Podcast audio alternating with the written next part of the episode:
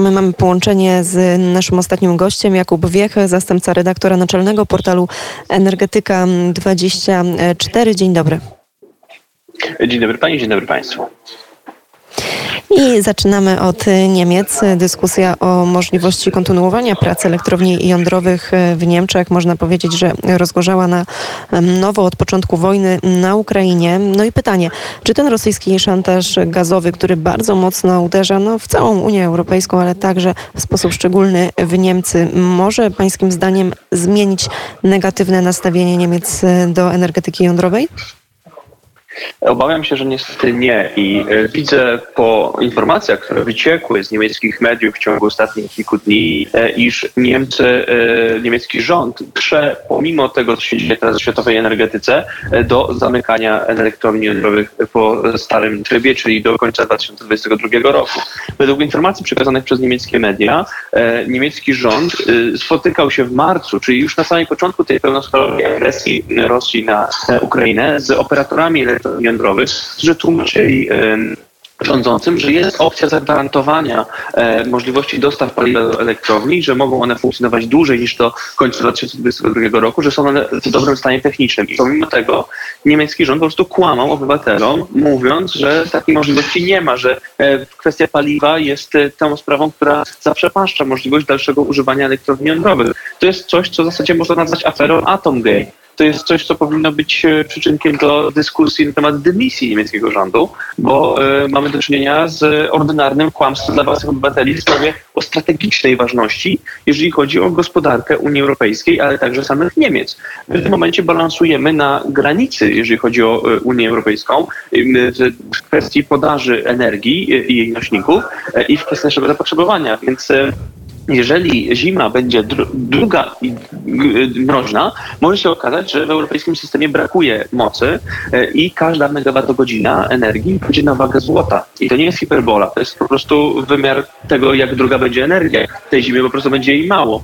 Więc jeżeli Niemcy w takich warunkach wyłączają elektrownie jądrowe, no to mam y, ogromne obawy o to, czy, czy tutaj y, no, decyzją Niemiec są jeszcze jakieś racjonalne pobudki. To jest zamach na bezpieczeństwo energetyczne Europy, ale też oczywiście zamach na e, bezpieczeństwo klimatyczne, już nie tylko Europejczyków, ale nas w ogóle wszystkich jako ludzi.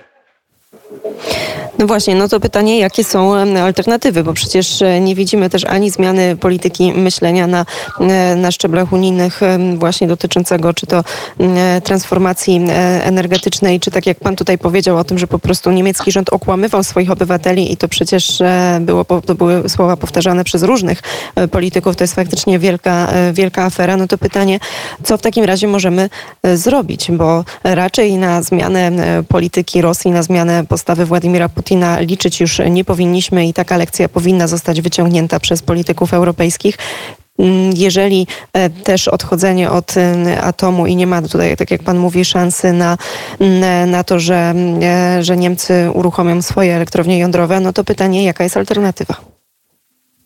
E, cóż, tak jak pani redaktor słusznie zauważyła, na e, negocjacje z Putinem to już nie ma od dawna co liczyć.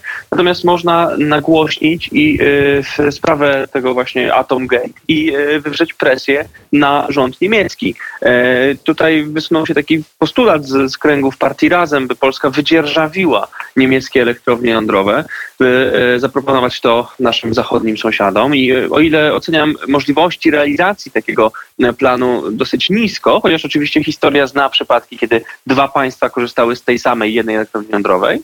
Natomiast e, sądzę, że jest to rzecz ważna dla e, wyniesienia tej kwestii na poziom europejski. Mi chodzi o to, żeby teraz e, dać do zrozumienia Europejczykom, że Niemcy dokonują zamachu na ich bezpieczeństwo energetyczne poprzez wyłączenie tych elektrowni jądrowych.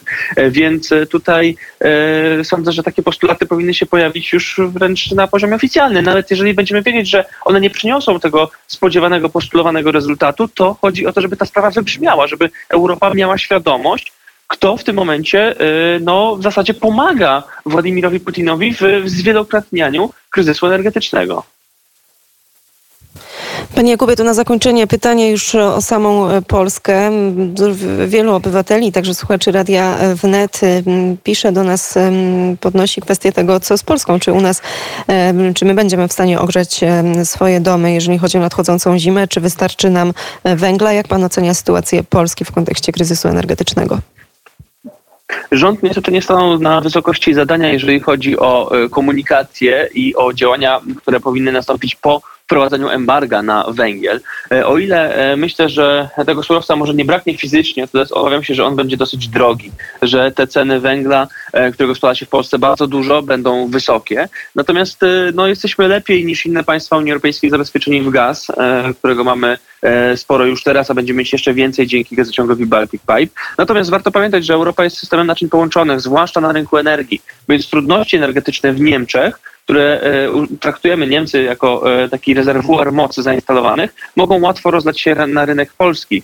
Jeżeli w Niemczech doszłoby na przykład do e, blackoutów czy brownoutów, a takie ryzyko niestety wchodzi w grę, te zjawiska bardzo szybko przewędrowałyby do Polski.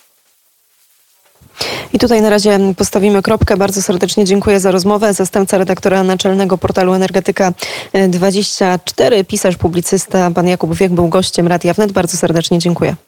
Dziękuję bardzo.